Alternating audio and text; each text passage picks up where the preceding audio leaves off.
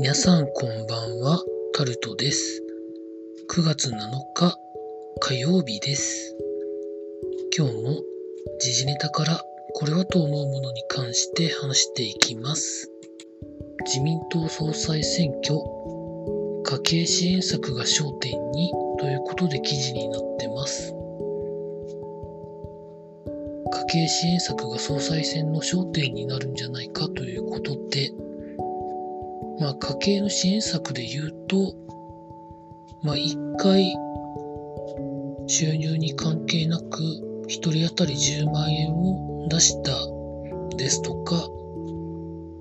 一人親家庭に補助金を出したですとか、まあ、様々なことは行っているものの、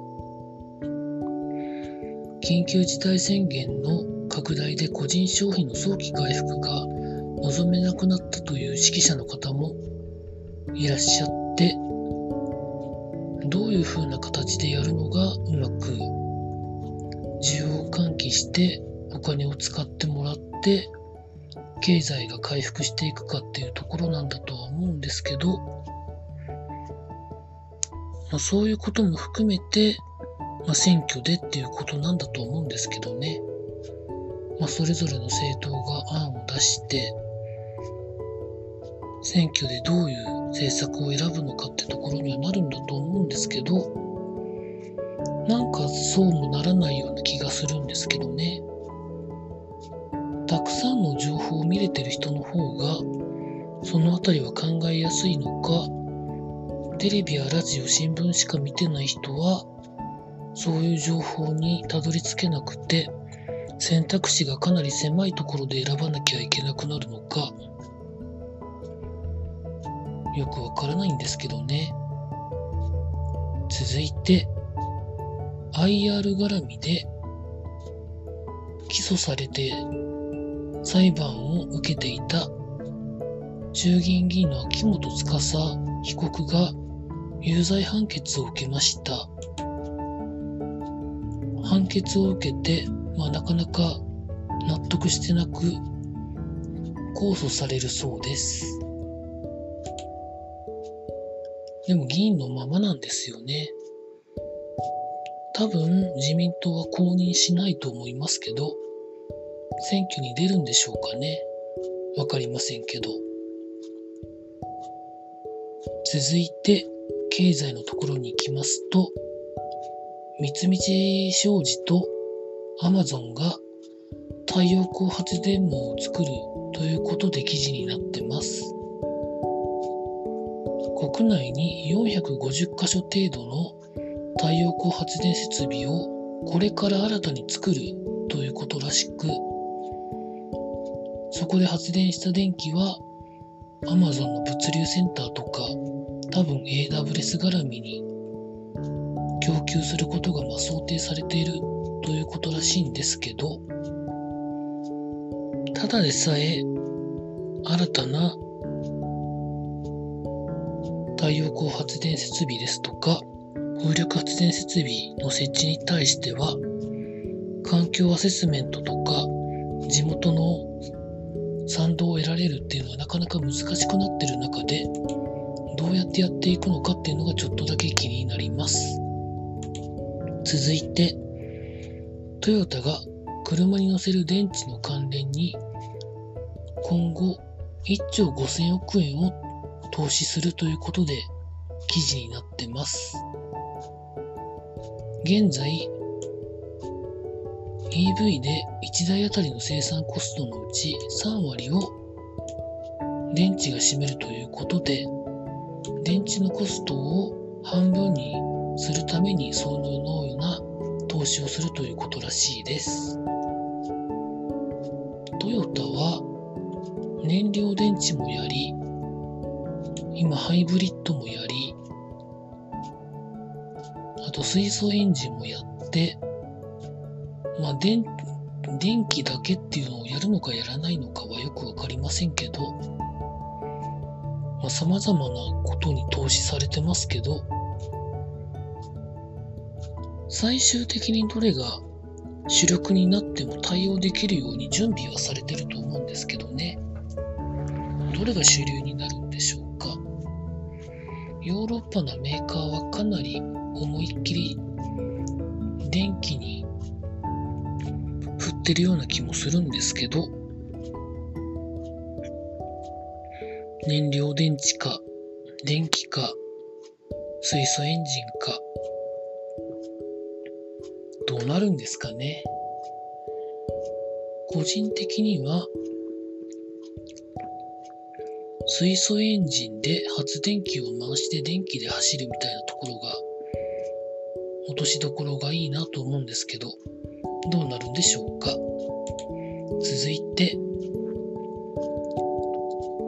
コロナに感染する子供が増えている中で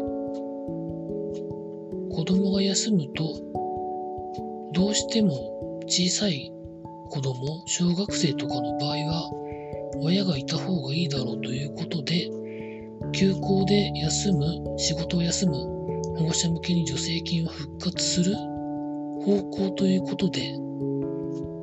記事になってます。まあ、なかなか地域で一箇所に集めてっていうのも今は難しいんだろうというところで言うとこういう政策は有効になるんじゃないのかなと思うんですけどやるんなら早く始めないと様々な問題が出てくるんでやってほしいなと思います。続いて、酸素濃縮器在庫切れも増産に力が入ってるいうことで記事になってます。自宅療養容量が増える中でにおいては、こういう機械、まだまだたくさんいると思うんですけど、なかなかどうして作っても作っても出ていって在庫がなくなるという状況が止まってないということで、定人では直近3ヶ月間の出荷量はコロナの前の2.5倍に増えているということで、多分今年いっぱいはそんな感じで増産増産が続くんじゃないのかなと想像します。別にこれが使わなくなってねえいろいろ機械が溜まってもそれはそれでメンテナンスして次のために置いておけばいいんじゃないのかなと思ったりもします。続いて、新幹線の指定席料金が来年の春から繁忙期を中心に値上げされる方向ということで記事になってます。これは JR 東日本の話ということで出てるんですけど、かなか人が乗ってくれない収入が上がらないというところで言うと、どうしてもというところなんじゃないんでしょうか。たくさん乗る時期とそうじゃない時期、閑散期との差が拡大するということらしいんですけど、でも新幹線はもう原則指定席にすればいいと思うんですけどね。自由席の設定はいらないと思うんですけどどう皆さん考えられますでしょうか？新幹線の速度で立ってるのって本当いざという時にね急に緊急停車するとか、まあ、まかり間違って今までないですけど脱線したりですとか、そういう時の絶対危ないですよね。ちゃんと座ってた方がいいと思うんですけど、どうなんでしょうかね。続いて、スポーツのところに行きますと、今日は、プロ野球と、録音を撮ってる9月7日10時30分頃なんですけど、この後、9月8日午前0時からサッカーワールドカップアジア最終予選、日本対中国の試合がカタールであります。